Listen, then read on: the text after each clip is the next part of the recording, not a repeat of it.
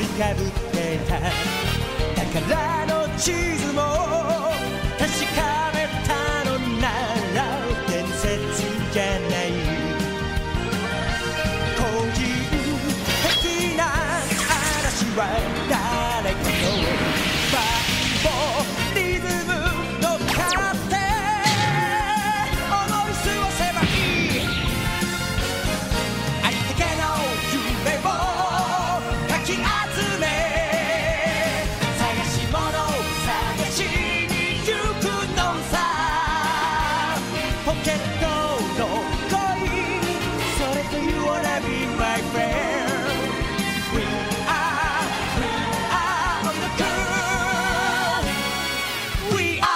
We are a Grand Line Reborn, a One Piece slash Final Fantasy XIV podcast brought to you by Third Impact Anime. I am your host, the Warrior of Light himself, Tobias, and I'm joined by my first mate, my Nakama in arms, Bill. the navigator, the cook, maybe the doctor on on this grand ship that is this podcast. Well, you can you can multi-class. You don't have to stick to just one role. You can just you can change over whatever we need. That is that is true. There are many jobs to uh, be withheld on on the ship. I was, going to ask what role a cook is, but then I remembered that culinarian is a class in 14, so you can be a cook in the game, just like Sanji. There is a cooking guild that I found out that you could join. I love that there seems to be a guild for almost everything in 14. there certainly does seem to be. All right, well, this is the first real episode of this uh, mini series that we've got called A Grand Line Reborn. If you're wondering what this is, if you've maybe stumbled into the regular Third Impact Anime podcast feed or someone's recommended this episode to you and have no clue what these jokes are we're making, I will direct you to listen to episode zero, where we talk about who we are, why we've got this idea of this podcast to begin with, and what our respective familiarity with these franchises uh, there. I think there was a good discussion we had. So rather than recant all that and waste even more of your time, we're going to talk about our first uh, checkpoint really into these series. So while we want to in the future talk more about individual themes and characters and arcs, I think the, the, the main thing we're going to do with this podcast is just recount our respective journeys through the One Piece manga and through the critically acclaimed MMORPG Final Fantasy XIV Online, now with the free trial that Bill is playing. Exactly. wow.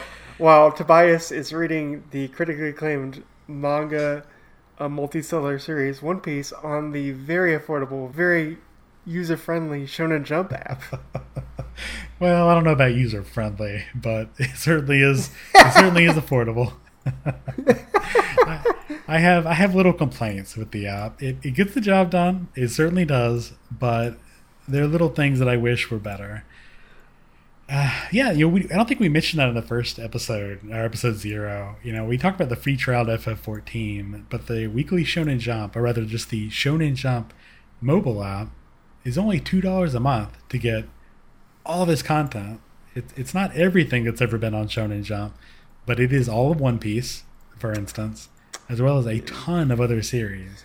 So for two dollars a month, that's nothing, man. That's I'll give you Yeah. two dollars a month to You get this a- app. Like you have a cornucopia of popular series on there, such as Claymore, uh, JoJo's Bizarre Adventure. I believe uh, Kaguya-san Love is War is on there, and uh, Chainsaw Man, which is getting an anime adaptation for the fall.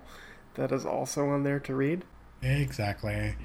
So let's go ahead and uh, talk about our, our sort of initial thoughts into these series. So once again, Bill is going to be playing through FF14, and I'm going to be reading One Piece. So let's talk about maybe like our first hour or the first chapter into these series. I know that uh, when you created your character, I was a little worried that you'd be able to get into our server because of how busy the server is, but you didn't seem to have any problems whatsoever. I think it was uh, the because I have a lot more free time. I was able to sign up in a, at a less popular time, like it wasn't at nighttime or Mhm. or during kind of peak hours. Um, So that probably that probably helped. Also, doing this challenge not at the beginning of a new expansion probably also helped. Because That is uh, I, did. because uh, I know my brother, who also plays 14 to some extent, he's also currently a free trial user, and basically couldn't play the game when uh, the new expansion came out a couple months ago. So That's right. I think I, I timed this well. And I joined the Leviathan server because everyone said, join Leviathan, do it, do it, do it, Bill, do it. And so Yeah, I did That's the way to go. because because peer pressure works, kids. and it has a cool name. But yeah, I started out uh, as a a gladiator class uh, because everyone said like that's a really good introductory class to uh, the game, and so I decided to go with that. And I made my character a, a fox man, a fox boy, because hey, tail is cool, and The it's Fox fun. Boy? Yeah, well, that's what like our friend Andrew describes me as. You do look like a fox, I'll give you that. But you're a Miqo'te, which is a cat boy. You're you're a cat boy, Bill. Oh, wrong, wrong animal. I apologize. I should say ahead of time, I will get names wrong, and Tobias will correct me. So I apologize in advance when I don't remember the name of the city or the character, because even in One Piece, I will give people nicknames and just stick with the nickname and not their actual name. So if Tobias mentions a character in One Piece, I'll probably just go, "Oh, it's that nickname I named that person over." So right. I will try to be better about that, but be warned. Right. I think it's funny that you went with uh, with the Miqo'te because when I first started playing, it's like, oh, okay, it's a cat boy. It's like the Mithra in FF11. It's just for those people, the weebs that like cat boys and cat girls. But uh, as I played the game and seen more of the lore behind that race, I think they've they've come out better than I thought they were initially. So it's uh, it's interesting to see you pick that one in particular. I did not pick it for lore reasons. I just picked it because pompadour haircut looked cool. Yeah, rock the pomp, man. All right, so you, you said you started Gladiator because that was the easiest, and I do want to say, yeah, that that's kind of what my suggestion would be to people would be Gladiator if you want a, melee guy, or Arcanist if you want a, a magic kind of guy. And I feel like with Gladiator, you know, the, the major thing is if you're a tank, you can get into public queues like dungeon queues really quickly because not a whole lot of people want to play tank or healer. It is very easy for the people that do play tank or healer to to get into these these instances, Mm. and it can be more difficult than playing DPS. You are in charge of you know doing tank stuff and pulling people, but once you sort of get used to that, it's really not that difficult. As long as you are, as I've told you before, spin to win with your gladiator abilities, uh, you it's really difficult for you to be exceptionally bad. I won't say you can't be bad at it because I'm sure there's a veteran player that's gonna. Well, actually, you know, you could be a bad tank. Yes, I know that. But for a beginner, once you get over that initial tank anxiety, that tank anxiety as it's been called, uh, it's really not that bad. I think I had more anxiety about just playing the game at first because I'm, I was just intimidated by like the hot bars and just the how the gameplay actually works. But um, Been there, completely understand. So, so I enter into the game.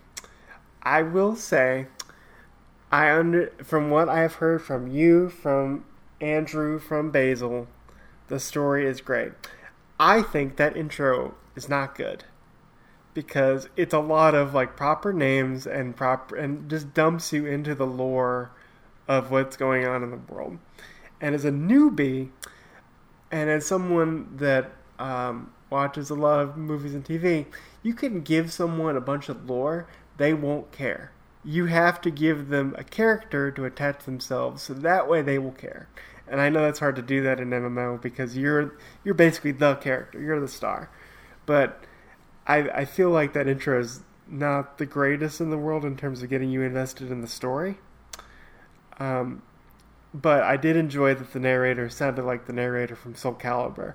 I was just waiting for him to say, and the soul shines brightly within the critically acclaimed Final Fantasy XIV. On the stage of history, the crystals are set. the dawning of a new day. Uh, so I will say, from a story perspective, when I first got into it, I wasn't all that engaged because it tells you about a grand war that happened five years ago, and basically kind of gives you like an in-story reason of why the reset happened, which Exactly.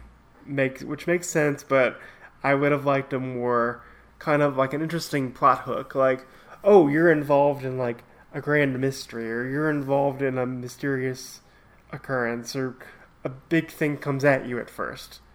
Uh, I I know this is an old reference at this point, but like why Skyrim works so well is just you're immediately faced with a dragon. You're like, oh my god, Oh, what's yeah. ha- what's happening to the city that you're in? oh my god! So that gets you intrigued. Whereas I I think they went with the lore route with 14, and that for me wasn't the best route. I completely agree. Um, the story does pick up later, but the first section, Our Realm Reborn, uh, ARR, is really set up. And the sort of the mechanical reason for this, rather the practical reason for this, is they were having to remake this game, you know, from square one, in about half the time that they really needed at minimum to make a full video game. So a lot of the stuff in this game has been recycled from the from the 1.0 release. You know, of course, all the mechanics are different. The way the game plays is different, but they a lot of the same. There's a lot of similar plot beats that have been recycled into uh, the 2.0 release. And yeah, I agree that the um, the calamity and the discussion of what happened five years ago is is kind of neat but it is you're just kind of there you're just literally when you start off you just like on the, the truck into town you, you've fallen off the turnip truck as it were and you're just some dude that shows up in whatever city you start on Yeah. i think overall you mentioned the skyrim and how skyrim sort of pops you right into the story from square one uh, one thing i think 14 does do pretty well interestingly enough is that you being the, the, the character known as the warrior of light it's just a generic term they use to account for whatever uh, you know species, whatever gender, whatever person you're playing. They really, they really throw you in a Mary Sue situation, which generally wouldn't be good storytelling. But I think Final Fantasy XIV does it well. It it makes you feel like, yeah, sure, even if you're an unearned badass, especially at the beginning, it, it really connects you to the story and you feel like you've kind of done these things that you know thousands of people in the real world have done before you know everyone who's played this game has done the first 10 or so levels of quests. That's nothing in particular. But because it sets you up as you specifically and because they're voiced cutscenes i feel like it really does get you immersed in a way that stuff like WoW, World of Warcraft wouldn't. I think what made me get into the game initially was this game has excellent onboarding where mm-hmm. it really does an excellent job going step by step of like this is how you do an attack this is how this is what your inventory is this is what this part of your job is like they're very good about not overwhelming the starter player into the world. They don't just throw a bunch of mechanics at you. They they slowly go through it. And I never felt Right. overwhelmed and I never felt confused by what they were trying to tell me.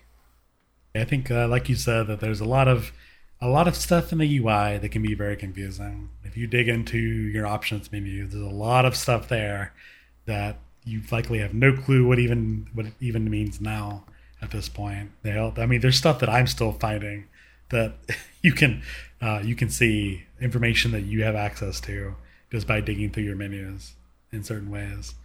So it can it can be easy to lose yourself in that, but if you stick to the script and let the game teach you these things, it uh, it onboards you really well, like you said. And I think you also get really acclimated to your starter city. I started Yes. in uh, Uh, Ul'dah, Uda. Yeah. Where they kind of get you acclimated to the city and wherever you're starting. And I felt like by the time I left the city, I knew that city really well. And I knew where to go, um, where where certain guilds were, where certain vendors are. And they kind of is a good training wheels of just like learning how to use their teleport system, how to use the map, how to get to quest objectives. Feels like it's a bigger area, but it's actually relatively small where you're not overwhelmed by like where you're not having to walk like 300 meters to get to here to there. Everything's kind of relatively close by to where you need to go back and forth. Yeah, and I agree that the cities, both the starter cities and some of the ones you see later, they're pretty complicated. Like if we're being honest, sure they're not like actual cities. It's not going to take you tens of minutes to walk, you know, from one side of the city to another. But because they're a little complicated, because each city has two zones, it makes it feel like you're in these metropolises, metropoli, metropoli, hmm. metropoli. We're gonna go with metropoli. it, it makes you feel like you're in a metropolis, you know, and that's something you just kind of get used to. I know that you mentioned kind of being confused and having to turn your map on all the time, like when you're in Ul'dah, and I, I, I'm right there with you, man. I had to do the same thing. I had to sort of, but you know how you know when you navigate a real city, you kind of think to yourself, okay, if I'm in this district, am I in this area? I take this street, and that'll get me to the college. And once I get past the college, I can do this way or that way. It, it kind of made me think of that when I navigate these major cities. So I appreciate that in the main cities, even if they can be a little um, convoluted for newcomers. Yeah, and I I'm still trying to get my way through the map at times because one complaint I do have about the game is they're not really great about giving you like elevation, whether a location is up or down sometimes. Yeah. And so I pr- some more clear navigation I think would help to some degree. But like I said, the cities tell kind of help you get acclimated to kind of more intricate layouts. So that way when you get out into the wider world, you feel a bit more confident in knowing how to use the map and knowing where to go. And a lot of that is just muscle memory. As you play, you'll learn how to get around Ul'dah. You'll learn, you know, in the area around it, Thanalan, you'll kind of memorize where these different locations are around Thanalan. Or when they tell you to go to, you know, Blackbrush Station, you know exactly how to get there um, from where you're at. Or, you know, you can just use your teleport. it's, it's always there as an option. So, any sort of uh, closing out your initial thoughts for that game as you started playing? Don't go into the beginning of 14 expecting like the greatest story in the world. It's mostly, like Tobias said, a lot of setup to what's going to happen later. But I think if you're willing to kind of be okay with that and be more on board for the mechanical side and the onboarding side, then I think you'll find a really friendly game to start. And I will say the story does get more interesting as time progresses. And I'll even add on to that, not really spoilery, but it gets a lot better later. Of course, you everyone says that about whatever, but ARR is very much set up. You're learning a lot of proper nouns, like you said, uh, some of which matter more than others, some of which show up much, much later. You don't have to know what the Ala Mhigan refugees are as of yet, but they do show up in a bigger capacity later, for instance. By the time you get into Heavensward, I think is really when things ramp up story wise.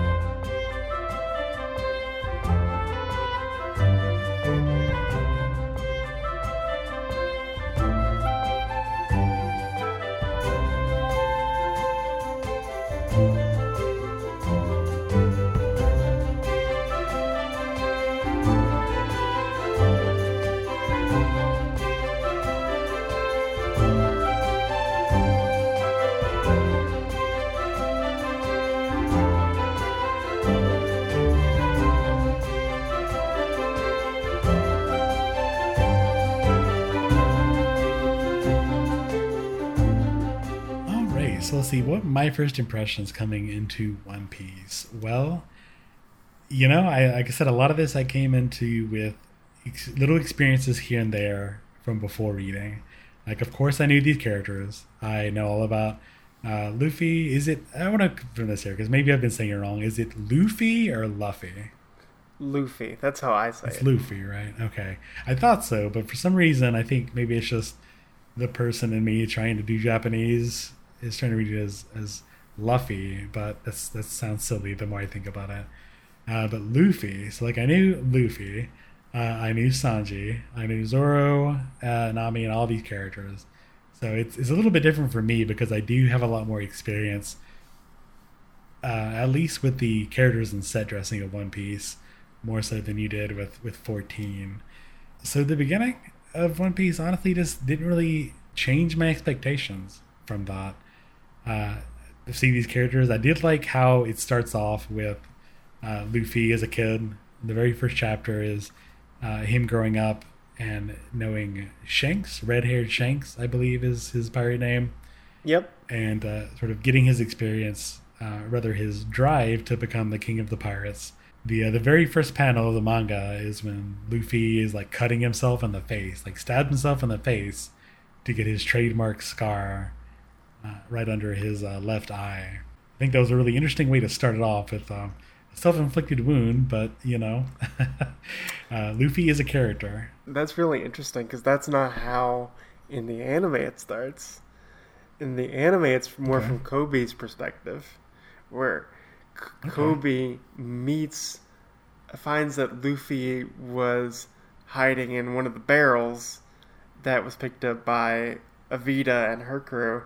And it's it's initially from Koby's perspective, just like who's this strange man? Who's who's Luffy? So that's interesting that that's where the manga starts because I didn't I didn't know that. Okay. Yeah, the first chapter is him meeting Shanks or growing up with Shanks. And then Shanks saves him from a shark attack. I think I think there's the, the mountain bandits show up, they do a fight, and then they're in the water and a big old shark's gonna eat Luffy, but then Shanks gives up his arm. Basically sacrifices his arm to save Luffy. And leaves him the hat. Says you have to protect this hat until you see me again. So uh, it's pretty much as I expected. Like I said, the art style is unique to One Piece. Oda has, uh, you know, that cartoony style that everyone is, is used to by this point. Uh, I think it was interesting to see. We already have building up these themes in One Piece. The idea of sticking to your dream and building up this determination uh, to achieve that dream at all cost, uh, regardless of the people that will stand in your way. I uh, I do know, just kind of seeing stuff around, that we'll see more of Shanks later.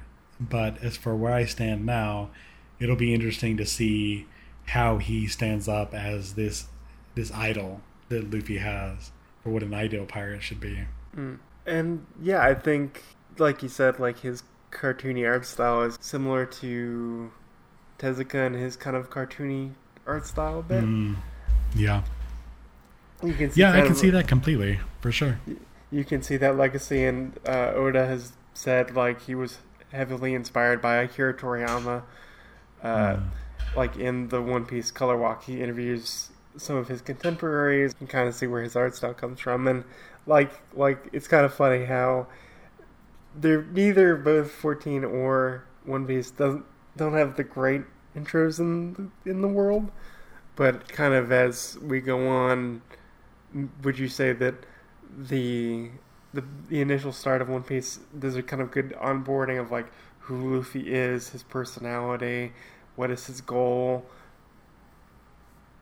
Yeah, no, for sure. I would agree with that. I do think there's some comparisons there. I wouldn't say that One Piece, again, like you mentioned, everyone's saying that 14 had a great story, but then you notice at the beginning that it's just kind of there. It's not really something that blows you away. I mean, I think like that's kind of what One Piece does, is that it's everyone has mentioned how great these characters are, but the first few um, arcs, even, I would say, are just kind of the same story. There's Luffy shows up.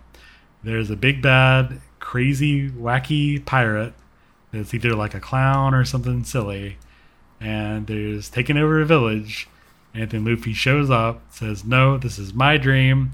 You're not gonna crush their dream." uh, he saves the day, and he meets a new friend that joins them on the journey.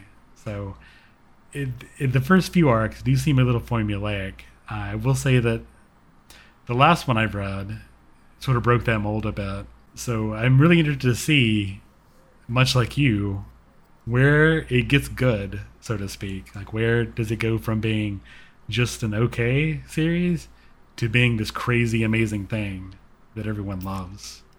For me, with the story where I've gotten so far, it's expanded to I'm now out of the starter cities.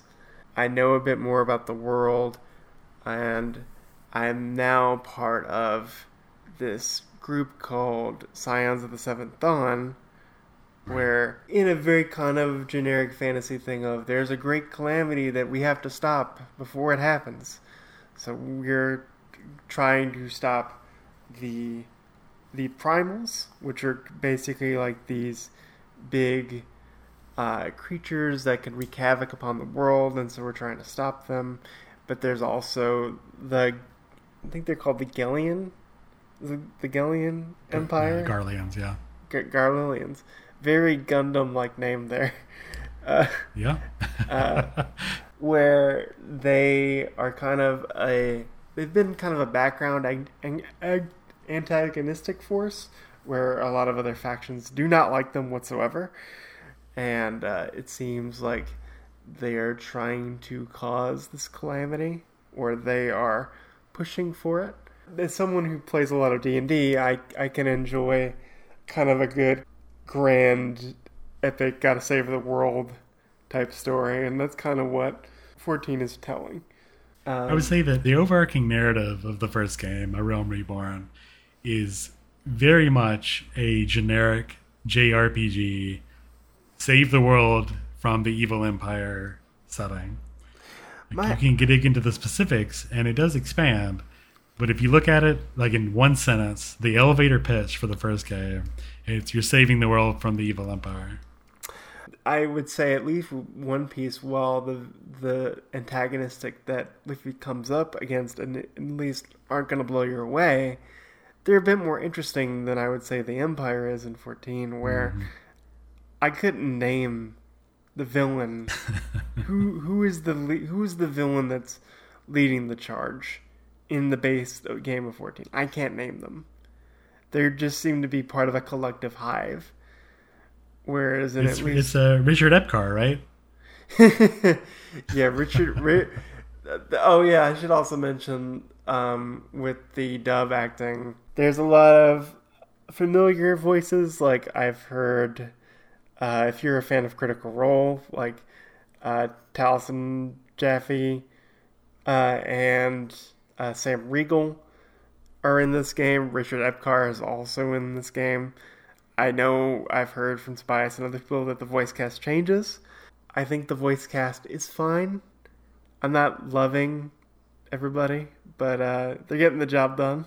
I just it feel, but back to the greater point of just kind of the antagonists. They kind of just seem like very mysterious, hiding in the background. We're doing mysterious things. Ooh, look at our black robes for Organization 13. uh, and we're doing grand planning, planning, planning, planning. We're making their, we're gonna make our move. We're declaring our, we're having snippy conversations between all of us because we don't like each other and because we're quippy bad guys. Yeah, Uh, it, do- it does a lot of these cutscenes, especially at the end of the dungeons, where it's like you see the black robed, uh, they're called the Ascians, but they're basically Organization 13 from Kingdom Hearts. These mysterious robed figures that are acting behind the scenes. You've got those that kind of show up. They're they're instigating the primals, which uh, for those of you at home, the primals are pretty much just the summons from the older Final Fantasy games. Things like Ifrit and uh, Titan, which Bill just fought today. Uh, so, like, if you're familiar with those those characters from like FF7 or whatnot, you you kind of know what these primals are. And you know, among all that, you've got the Garlean Empire, which is just your the Magitech wielding bad guys that you've seen from the older FF games. FF12 has an empire, I think it's the Archadian Empire. Uh, FF6 has um, uh, what Gestahl and the the evil empire there.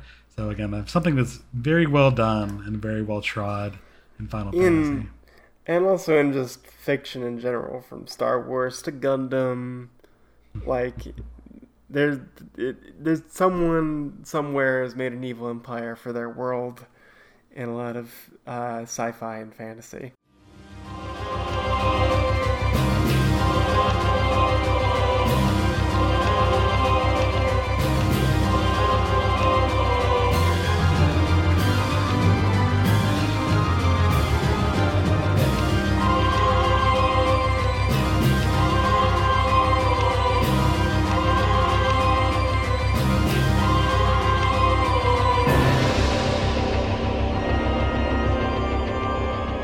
Of uh, Star Wars, I noticed the other day you kind of laughed at Biggs and Wedge showing up.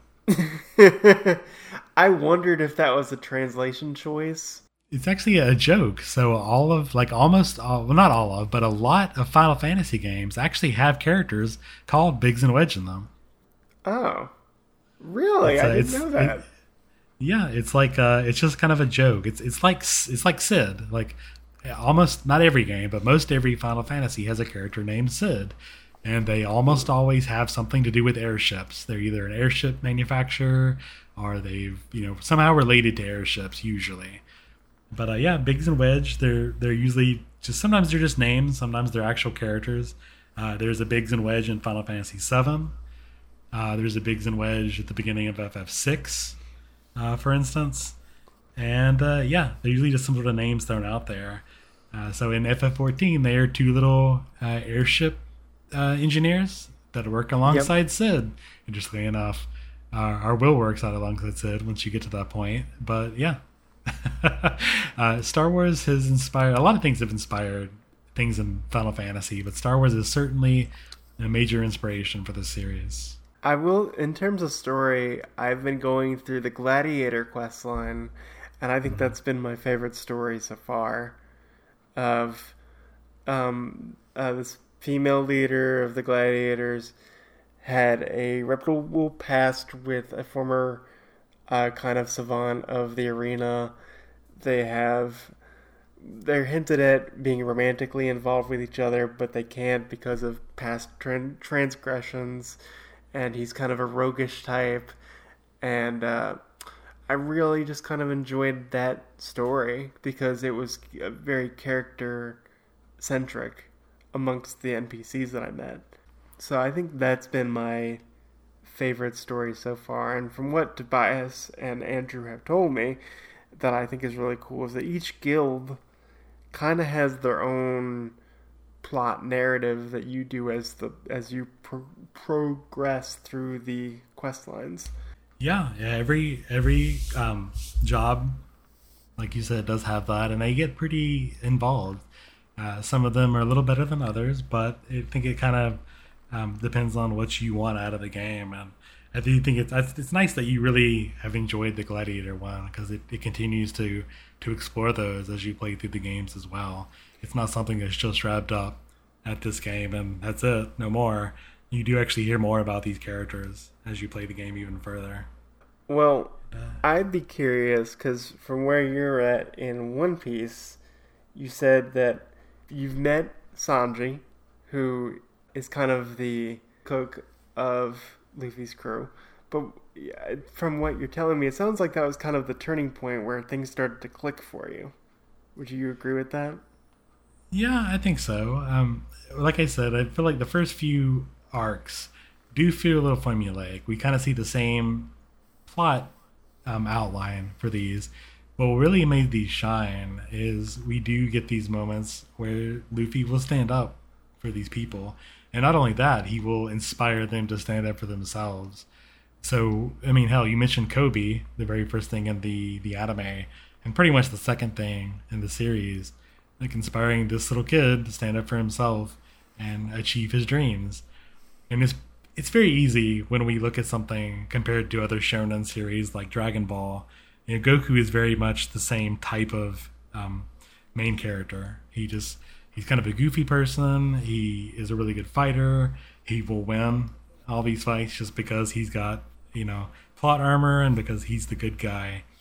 But I think the thing that I like about Luffy more than Goku is that he is able to read people in a very good way.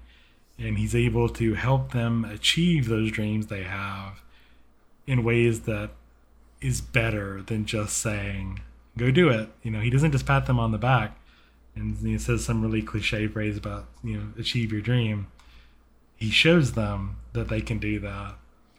And in that first, uh, you know, Alvida arc with Koby, at the end, when um, uh, in, in that part, Koby's dream is to be he wants to join the Navy as the Marine, The Marines. but he's been yeah, but he's hanging out with Luffy the whole time. He's a pirate, and Marines and the Navy can't hang out with pirate people because they're criminals, of course. So at the end, when they ask him, "Oh, is this your friend, this pirate?" Uh, he, he's not sure. He doesn't want to betray his friend Luffy, but he doesn't want to, you know, not become a, a Marine. So he's waffling on what to do. And Luffy says, You know, I don't know that guy. Screw that guy. And it seems like a betrayal because he just met this, this little kid and they become friends. But Koby realizes what he's doing, that he's lying for the sake of helping him, you know, in his in his journey. And he does stuff like that with all these characters where he doesn't really again, just give a cliche speech, tell them to follow their hearts. He actually does something to inspire these mm. characters, and they're they maintain their dream by their own will, which I think is something that really is touching. Even if the, narrative itself isn't necessarily the most complex and uh, mind blowing, there's something simple about the way Luffy operates that is inspiring. He just has a a goodness of heart. And in the world of One Piece, like everyone, like it seems like everyone's a pirate. There's all these islands everywhere. You're either an innocent villager who's helpless and poor, or you're a pirate. And if you're a pirate, you're either some crazy captain with a, a wild power, like a cannonball that you shoot out of your body, or you know, a clown that can just unravel your body parts, or you're just one of the crew members.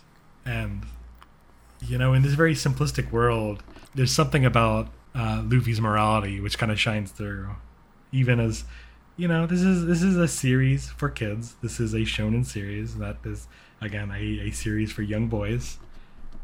It's got to be simple, but there is something that sort of shines through the simplicity. I feel like. I think Oda is very good at finding universal themes and things that people can relate to, like how Zoro.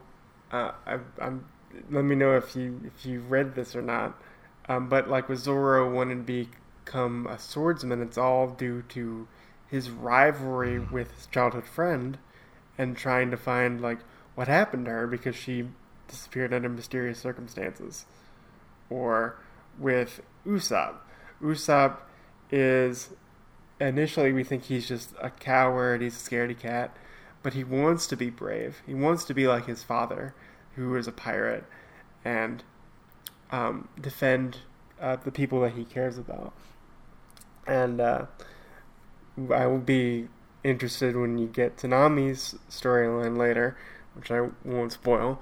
But uh, that also has every every character has a backstory and a reason of why they're doing things, and uh, characters leave and come back, so it feels like a living world too. And that's what I think made it makes it so engaging. So like, you met Captain Buggy, who is a very it's a very comedic character. He's just a clown that can have has a disembodied body that can kind of move around and uh, fires a giant cannon. But he comes back later, still as a comedic force, but can play as an important role within the story to some degree.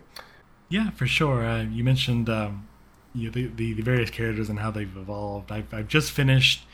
Um, let's see, what was it? The the um, uh, Baratie. I think think of saying that the Baratie restaurant, arc, Yeah. where Sanji Where- shows up, and uh, like almost as an aside as part of it. I think I think sort of to get Zoro out of the picture, they have Mihawk show up, Mm-hmm.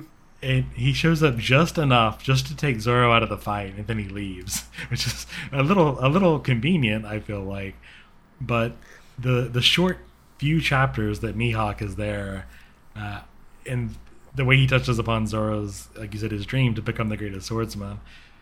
Uh, Again, that just that's just like it sounds generic when I say it, but when you see it on paper, when you see Zoro as all he wants to do is live up to this dream for his, uh, his it was his, like you said, his childhood friend. He swore to be the world's greatest swordsman, and to see this happen in front of him, he I would say that he is afraid. Uh, he definitely recognizes that Mihawk could could kill him and almost does kill him. But he also knows that to fulfill his dream, he can't back down. He has to, even if it means his death, uh, do this. He has to challenge this this uh, crazy uh, hawk-eyed swordsman, and he does, and loses. And there's this teary moment where, uh, right when he's before he passes out, he tells Luffy, "You know, this is the only time I will lose. If, I, if you keep me with you, I will never lose again." And it's something that you feel that, you know. when I say And- it, it doesn't sound great, but you feel it when you see the way that Oda's framed this. When you see the characters, uh, you know, they're constantly crying. It just feels you can feel their emotions behind everything, which I think really is what makes One Piece work for me so far. Yeah, I'm. I think that the series is very has strong emotions. Like it's not fist of the North Star. I'm going to destroy you silently, and look super manly.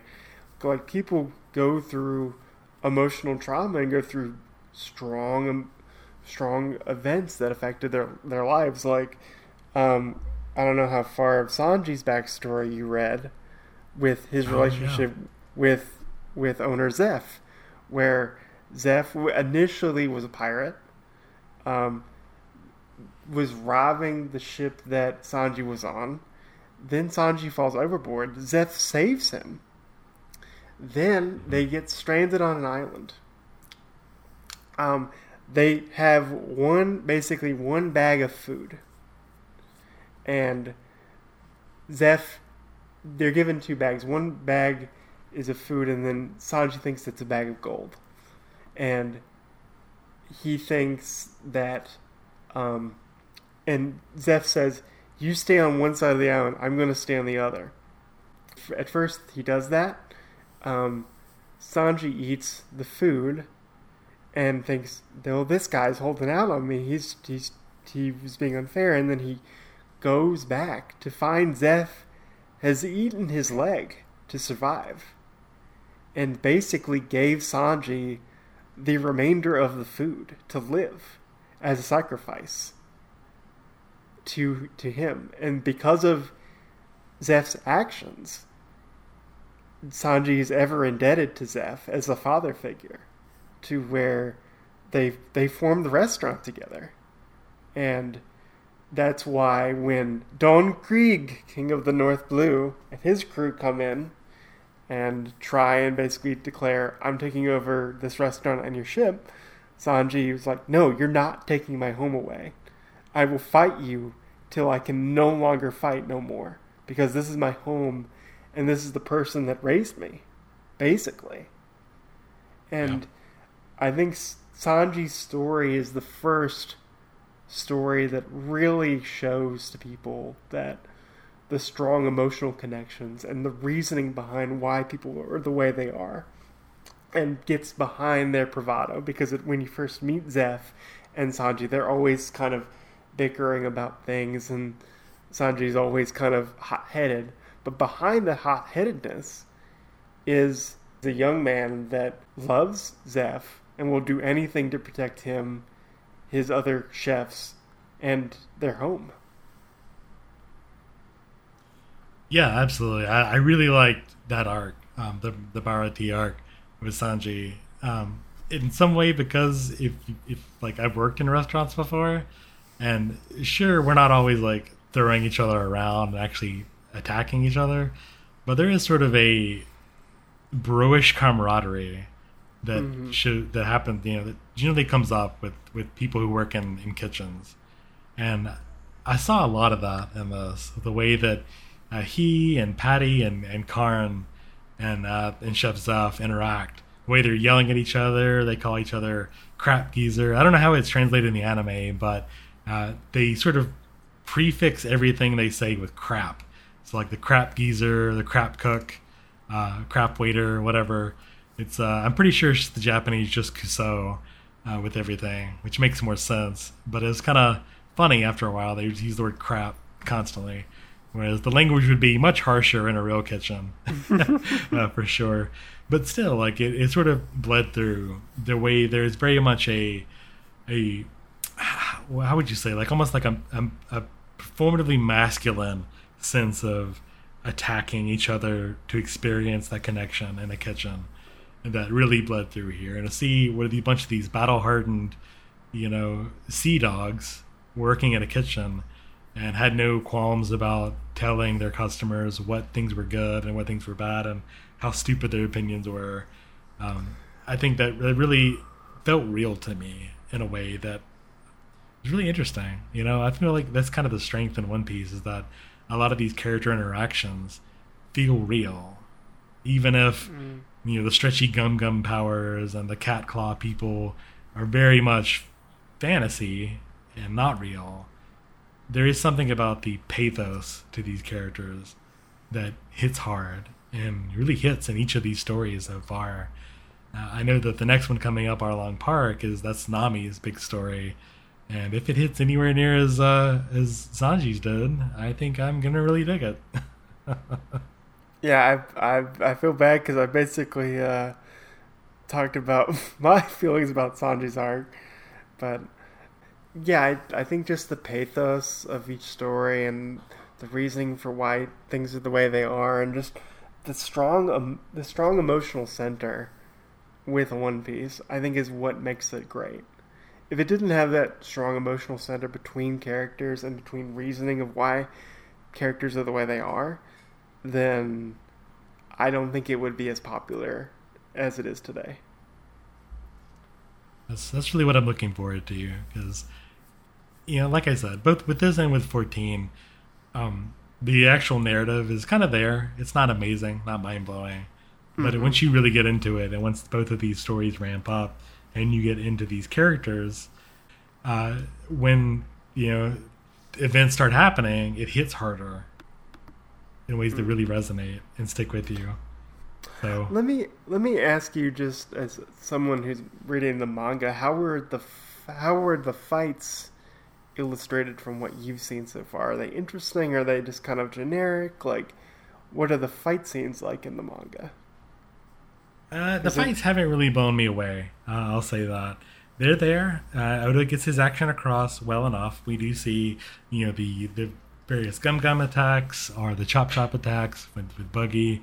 Uh, we do see what I, I, guess you could call keyframes almost in an animation sense. You see the big parts of the action, the, the big iconic parts, but the actual individual attacks, the slashes, you know, whatever, that's not really important, and they don't really show it. You know, we look at um, Zoro, we see his attacks and his really silly three sword style, you know, thing. Uh, he uses his uh, onigiri attack, which I think is a great pun. I don't know how it's translated in the anime, but his big attack, the the the demon slash, I think is what it translates to. Uh, it's onigiri, which is of course the word for a little rice cake, a rice ball. So it kind of works both ways there. Uh, but they're just kind of there, and you kind of have to fill in the gaps. And that's one thing I do want to bring up that I've noticed so far in Oda's action is that there are several times where um, Oda's really good at conserving panel space.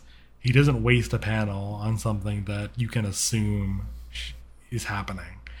There's times where in the next panel a character will reference something going on in the background and briefly mention it, rather than having to see it happen again on the screen or rather in on the page in a panel, we just kind of assumes that happens behind the screen. And you know, I don't read that much manga, uh, all things concerned, so maybe this is something that I'm just not used to. But I really haven't seen this done in in other manga series to this extent, and it, it really feels natural almost in a way that it, it, it, it makes it seem like it's not wasting my time seeing something rehashed that I found really interesting. I can I can almost guarantee you if I were watching those parts in the anime that the anime wouldn't conserve that space the same way that the manga panels do. So uh, that's something I've really noticed that I wanted to bring up here on the podcast because it's very, very noticeable to me.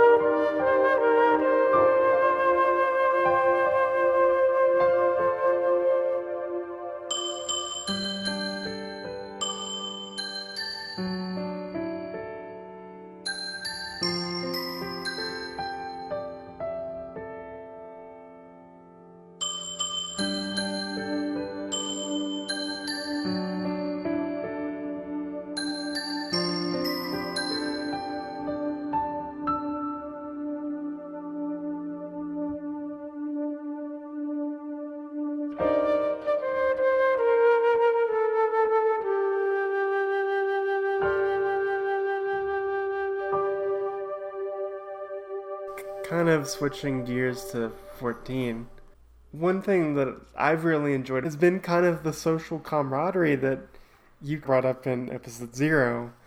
I've really enjoyed just uh, playing the dungeons with you with andrew with basil uh, with hank my brother. It's been just a fun social experience just playing these dungeons together learning about how they're different learning um, what everyone's kind of been up to, and it's just a great excuse to just hang out.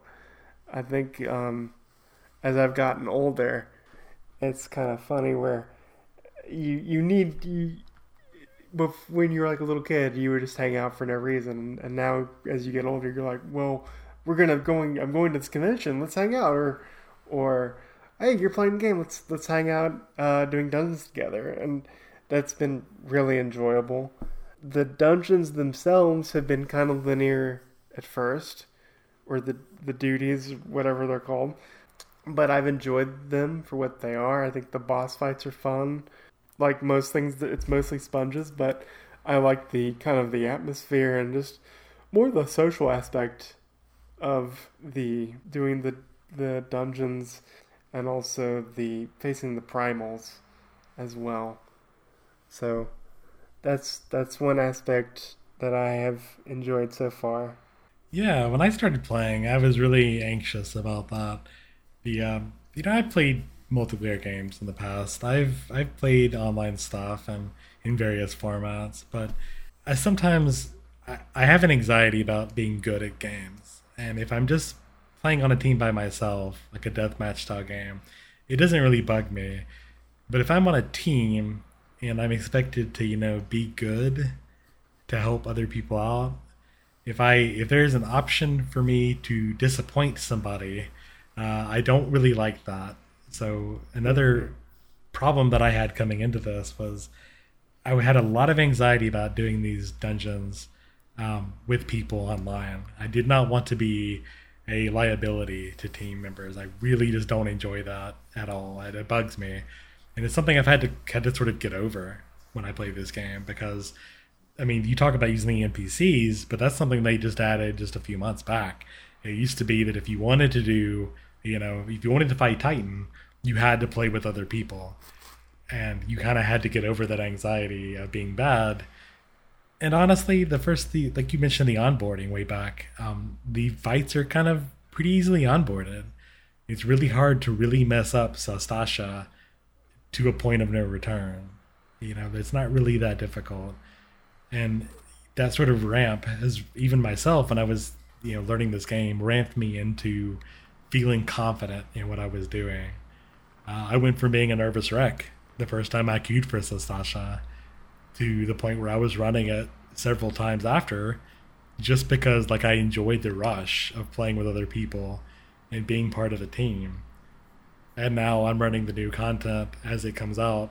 Uh, where I'm at at the story, learning as I go and still having a blast because I'm confident that I'm playing the game well and that I'm not a liability to my team. Uh, you know, for the most part, at least. Uh, but there's something exhilarating I feel like about being in those. I won't say a dangerous situation, but you're kind of there and you have to play on the fly. It's something that I don't really get a lot out of mostly being a single player, a single player gamer. Uh, that's been kind of fascinating about this game. Now that is one difference is I've been lucky in that a lot of our friends are playing Final Fantasy 14. So I've kind of maybe it's I don't know if it's a safety net, but I've played with you and with Basil and with our friend Andrew, um, where I know you guys, and so I don't feel that anxiety of playing with strangers. I haven't, I've never played with strangers yet.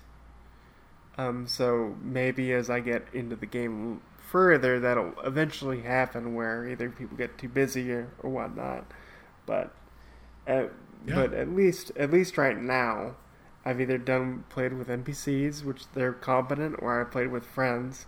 So at some point, I'll I'll play with strangers and we'll see how it goes. Um, but from my brief experiences with um, other players in the world, there doesn't seem to be a lot of um, trolling. Everyone's kind of doing their own thing. Like there doesn't seem to be a lot of just like, "Yo, you suck." Everyone is kind of doing their own thing and and respectful of what you're doing. Oh yeah, absolutely. Uh, it's not always been perfect in my experience. There are people that you know will maybe not outright grief you, but are in a hurry to get this done. They don't really have any tolerance for a newbie. You know, there have been those people, but they are very few and far between in my experience. Everyone is more than happy to help you if you need help, to just go about their business if um, you know if you don't.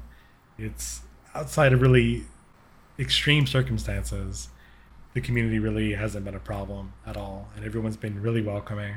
Why do you think that's the case? Because in other MMOs, famously, WoW, WoW has been known to be very toxic, and most big fandoms get toxic, whether that be in movies or TV or comics or whatever.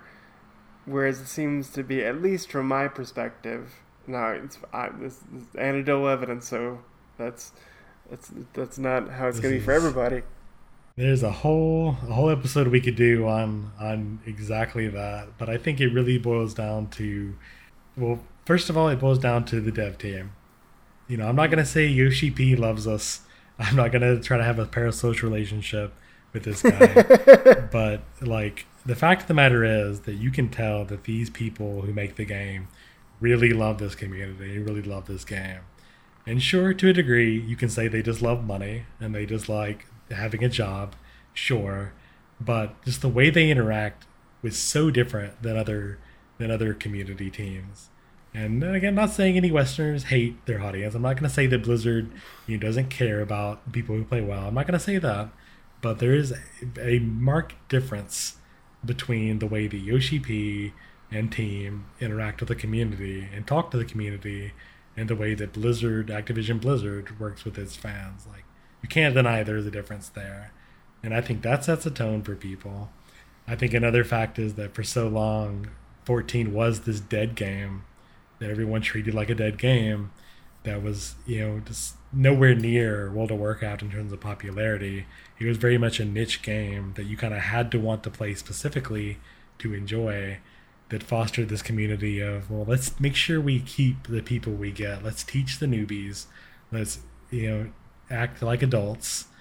Let's, you know, try to at least keep things lore friendly. So another thing with the names is surely you have meme names and goofy names in, in, in the game, which has only increased exponentially after Asmon uh, really advertised.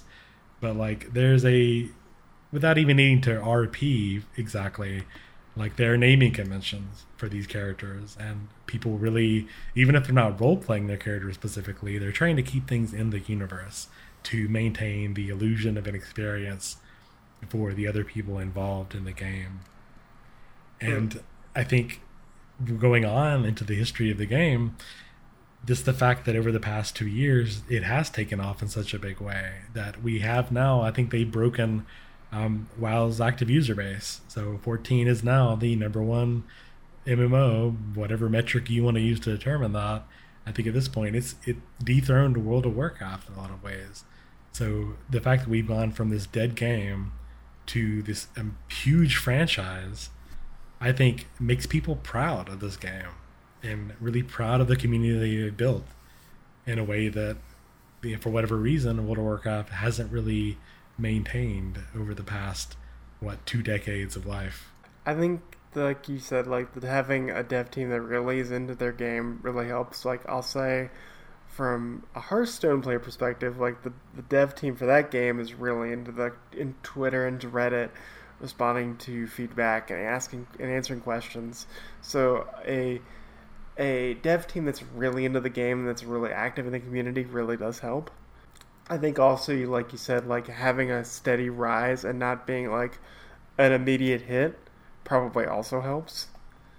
And also, just kind of the, I think setting the first example really helps. Like veterans being more open, like at least from my perspective, like you and everyone has been very friendly and uh, being like, Bill, you're doing it wrong. Do it. You got to do it this way. Um, so I think that kind of setting the setting the tone from veterans really helps. Another another major thing is um, PvP is not really the focus of this game. Uh, there are PvP modes, uh, a few of them, and there are people that play them, and there are benefits like certain gear sets and titles you can get from doing PvP. But you know, wow, that was the focus for World of Warcraft, at least back when my my experience was that, as people doing duels and going into the PvP modes and getting whatever the ranking is. Like that exists here, but it is very much a PvE experience and it's focused on the story that's happening. And I think that also helps in a lot of ways it encourages those type of people that like single player games to play this game more so than the you know esports crowd that WoW mm. seems to have drawn or maybe not even now like I think a lot of that crowd has gone on to League of Legends immediately after and gone into other MOBAs now things like Overwatch or Apex or whatever the hell they're playing now you know I think that type of crowd has migrated away from MMOs in general It kind of has taken their toxic aspects with them. And like to be clear, like I'm not saying again. I want to, I want to be absolutely clear. There are certainly toxic aspects in 14. There's been talked about things like toxic positivity. You know, I don't want to sort of pat ourselves on the back too much, but there is something to be proud of, I believe, in this game and this game's community. All right, do you have anything else to say about One Piece or FF14, or, or we can uh, we can wrap it up? I can already see some parallels between these two franchises now that I've gotten I've gotten pretty far in 14 and starting to make good progress in One Piece. I feel like they do things different, but there are certainly some overarching themes which are shared between the two. Uh, so I'm interested to see as you get near that, and as I hell, even if, if as I finish uh, the game, getting into Shadowbringers and Endwalker, you know finish it on my end, I'm really interested to see how those things progress. And I'm really interested to see how One Piece makes the transition from just being a, you know, fairly generic shonen action series into getting more involved with these characters. You know, I know Nami's coming up. I don't even know when Chopper shows up. I know that after seeing bits and pieces of characters over the past years, that there's a bunch of other crew members that show up that I have no clue who are. So it'll be interesting to see how the everybody comes together and makes a great series. Uh, I my last addendum will be I love that everyone I know that plays 14 is at different levels. Like you're in Shadowbringers. My brother is nearing Heavensward. I'm still in the base game. Our friend Andrew is like at the very end of yeah. of of the content. Like there's no one there's not like I'm at the beginning and everyone else is at the very end of the game or up to up to date. Like um, Sarah, who has been a co-host on Third Impact, I think is now dealing with Shadowbringers. So I love that everyone is at different aspects of the game, and there's not. Well, I think one one thing I wish was different about One Piece is that it's sometimes it feels like either you're a newbie, you're you're completely up to date. Um, so kind of having the sliding scales of where everyone's at, I think is really cool, and um, shows that everyone goes at their own pace and everyone starts at different times, and I think that's just really neat. Yeah, I think it says a lot that it's it's we, we have veterans of these games. You know, of course, Basil and Anna and the rest of our free company, of course, have been playing the game almost since launch for a long, long time. So we have like really we have true veterans on our side. But I think it says a lot that over the past two years, we've had people jump in and they've all really enjoyed this game, no matter their dedication to playing. Whether you're breezing through to finish everything, uh, whether you're taking your time, whether you're spending your money to buy a house and turn it into a little bistro for for your friends, uh, Andrew. Uh, you know, you can find enjoyment out of all these aspects, and whether you take it fast, whether you take it slow, the fact that this is a game that we all have really enjoyed, I think, speaks to the the quality uh, overall the experience, and that that really applies to One Piece as well. You know, it's very easy to it was very easy for to me to have ignored it for so long because it's just that series, but to see so many people stay into it and even get into it, and to see people, you know, on Twitter, for instance, talk about starting One Piece and their own journeys of these series, it really has encouraged me to not feel left out so far. Like I didn't have to. I haven't missed the train. I haven't missed the boat, as it were, the merry go. Uh, I can start whenever, start now, and still have a great time. Even though I've got to breeze through about 900 more chapters, you know, I'm still on this boat. Well, and I, I love that at least amongst the people that I've met, and just kind of the online sentiment is just like, we just want you to get to start. We don't care how fast you go. We just we just want you to get into it. I think that's kind of the mantra. It's it's very similar to how people are like, we just want you to get to Final Fantasy XIV. We think it's great. You should try it. And it's the same thing with One Piece of just we think it's great. You should try it. Exactly. All right. Well, that seems to wrap up our first episode here as we've uh, discussed our first segment of this series. I think at this point, you're going to be taking a break for about a month while you travel. and I'm probably going to uh, jump into the Ala, I'm sorry, the not the Alabasta, the Arlong Park arc, since I've heard so many good things about it. I'm really excited to see what Nami has happened to Nami, because last I left her, she escaped. She stole the Merry Go and all their treasure, and she's left. And she's left Luffy and Zoro and um, his brothers Johnny and Yosaku back on the restaurant. So now they've got to find Nami, and we'll see what happens there. Uh, also, just for correction, it's it's called the Going Merry. Well, not in the manga. Oh, okay, interesting. That's something I thought too, because I could have swore it was Going Merry, but no, in the manga, at least I don't know. That's another thing I kind of wonder because Zoro's name is Zolo, Z O L O, in the manga as well, which I know that I've heard it Zorro, like you know the famous Spanish swordsman. you know, that's, that's what I thought was the obvious inspiration for his name. So it makes Right. me wonder. It makes me wonder if there's going to be a correction later. Uh, in the same way that 14 changes the English voice dub after ARR, I wonder if at some point they're going to be like, you know what? Let's just align it with what the anime says and change it to the Going Merry or not. I well, you'll you'll find out, I guess. yeah, certainly will. But yeah, so that's where we're at now. I think on your end, you just finished our Brayflox Longstop in ARR, and you squeaked through the Titan fight that we'll run you through a little later, so you get a, a, a better depiction of it. hmm And uh, honestly, I think that puts Bill in. I would say there's like two more major sections at the end of the 2.0 release, and then you'll get through the patches, the first series of patches. Uh, so we'll talk more about those as we get to them. But as for today's episode, again, if you have any questions or comments, we have an email address we've set up just for this mini series. The email address is a grand line reborn, all one word, at gmail.com. Again, any sort of commentary, feel free to send us an email. We eventually would like to do some mailbag episodes, so if you have any questions for us and our experiences, uh, maybe even you want to elucidate upon some of the topics that we've discussed on this first episode, feel free to shoot us an email and we will read them on the show at some point in the future. I'd love to hear our listeners' experiences with One Piece or Final Fantasy XIV. So if you want to talk about your experience with either of them, please please email us too. I think that'd be great to hear. Absolutely.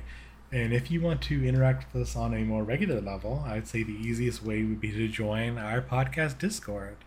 So the Third Impact Anime Discord is available on our website, thirdimpactanime.com.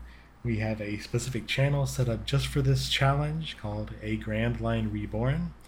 Uh, if you'd like, you can join up there. You can follow along on the screenshots and the commentary I've been making about individual pages on One Piece, or you can uh, join up on our uh, raids. We do, um, you know, dungeons and duties we run with Bill as he kind of unlocks them through the story. So feel free to join us there if you're interested in playing along and help uh, help him out on his journey throughout Eorzea. Mm-hmm. Uh, other than that, if you want to interact with us on social media, our individual uh, we individually have Twitter accounts as well. Bill, where can people find you online? WB Foreman F O R E M A N nine nine nine, where I will probably be retweeting about Lupin the Third, Hearthstone, probably One Piece, and many of my other fandoms that I won't shut up about. So, if you like those, check me out, I guess. Yeah, and I'm also on Twitter at Reverend underscore Tobias. Well, Bill, and thanks for sitting through this here. We've got a, first episode in the pipe. We're looking forward to many, many more. I think that both you and I are we're pretty much at this point dedicated to this cause. If we're being honest, I, I know that we set you know guidelines for what we're going to match for each other, but let's be honest. I think we're both going to see this through to the end. I mean, if if we do that, then we will have. I'll get a, a One Piece cake, and I'll get a One Piece cake and a Final Fantasy cake to celebrate our victory because both those are both those are very good time sinks. So we we shall see. I hope exactly. so. Yeah, I'm hoping to see this through. I'm hoping that we turn this little mini series into a, a fun journey for both ourselves and our listeners. So I hope you guys out there in Audio Land really enjoy this episode and uh, look forward to more. But until next time, till sea swallows all, set sail for One Piece. Yahoo!